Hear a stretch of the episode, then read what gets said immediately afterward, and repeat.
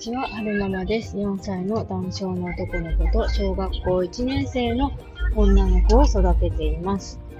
えー、っと、今日は2021年9月15日、えー、っと、水曜日に撮ってます。えー、っと、はるくんを保育園から回収して、今帰ってるところなんですけれども、今日は夫がね、お姉ちゃんのことをお迎えに、学童さんまで迎えに行ってくれたんですよ。なんでかっていうと、昨日、昨日ちょっとね、お姉ちゃんが荒れたんですよね。お姉ちゃんと私かな？なんでお姉ちゃんが荒れたかっていうと、まず一つは、あの、カマキリを、男の子のね、お友達に見せてほしいって学童さんで言われたらしいんですよ。で、その、その男の子って結構わんぱくな子なんですよね。で、そのカマキリ見せるためには、学校にカマカマキリ持っていけないから、私が、私からか、夫か、まあ、ババちゃんかが持ってかないといけないじゃないですか。で、私は虫が苦手なので、カマキリ持って職場に行くのもちょっと抵抗があったし、その子にカマキリ渡して、パカってそのカマキリが入ってる箱を開けて、ウェーイって見さ見せられたらちょっと嫌だなっていう気持ちもあったんですよね。で、ちょっと渋ってたら、持ってかないと、その子にぶん殴られるから、とかいう話になって、なんか、ちょっとお姉ちゃんがね、わーわー荒れちゃったんですよね。で、まあ、いろいろ話し合った結果、夫が早めに仕事を切り上げて、カマキリを、えー、学童さんに娘を迎えに行くがてら、カマキリ持ってって、その男の子に見せつつも、えー、っと、そこでカマキリを逃がすってことをしようってことで、今日は、夫が迎えに行ってくれたんですよね。で今日はその話をしようと思ったんじゃなくて、今日、昨日、今日と一日、その、はるくんの泌尿器系についてなんでずっともやもやしてるのかについて、ずっと考えてたんですよね。はるくんいろいろ疾患があるんですけど、心臓のこととか、その腸のキルシのこととか、うん、あと経難腸だったりとか、あるんですけど、もやもやしてるのはその泌尿器系の疾患のことだけなんですよね。心臓の方はもう手術も終わってるし、まあ中学生ぐらいにもう一度、うんと、カテーテルでちょっと狭くなってる肺動脈をあの広げる処置が必要になってくるかもしれないなんて言われてるんですけれども、えー定期的に、まあ、えっ、と、心臓の方、主治医の先生に見てもらってて、逆流もあるけれど、まあ、落ち着いてるっていう先生のご判断で、あの、特にね、運動制限もないし、お薬も飲んでないし、だから全然心臓に関しては、全く心配してないんですよ。時々、時々じゃないかな。この間の尿路感染起こして入院した時みたいに、すごくこう、感染症が、で、悪く、具合が悪くなっちゃうと、ちょっとこう、チアノーゼみたいな症状が出るんですけれども、まあ、それ一回こっきり。で、すごチアノーゼみたいな症状症状が出たのは、それ一回こっきりだし、普段も、特に、心臓のことでこれといって、不安な症状は出てないので、心配してないですよね。で、ヒルシの方も、まあ、普通の子に比べて頻回にうんちは出るし、そのまだおむつが外れてないから、それによってお尻が荒れてしまうっていう心配はあるんですけれども、まあ、うんち出ないわけじゃないし、うーん、すごいその、なんだろう、下痢みたいにシャーシャーダダ漏れになっちゃって、えー、ぐったりするっていうこともないので、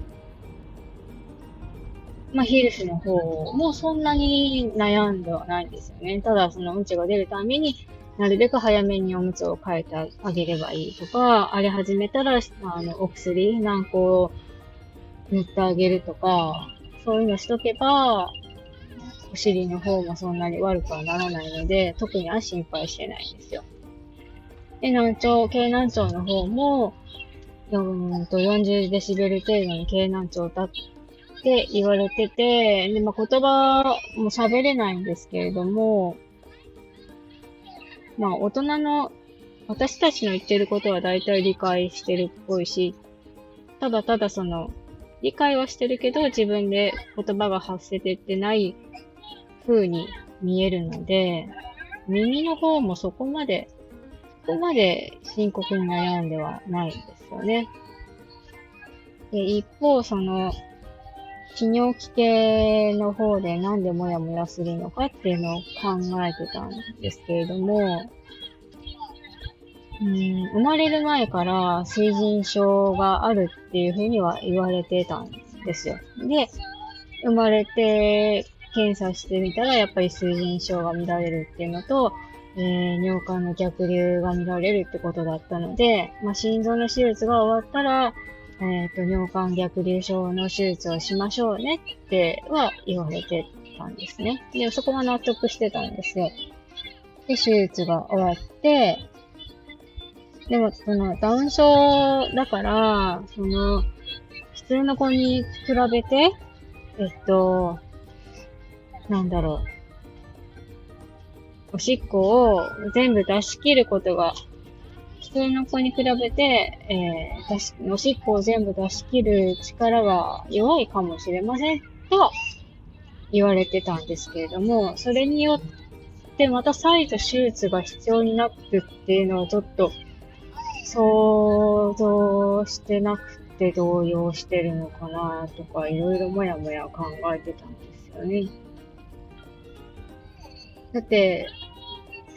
逆流がある、脳幹の逆流があるから、そのための今手術をしたわけじゃないですか。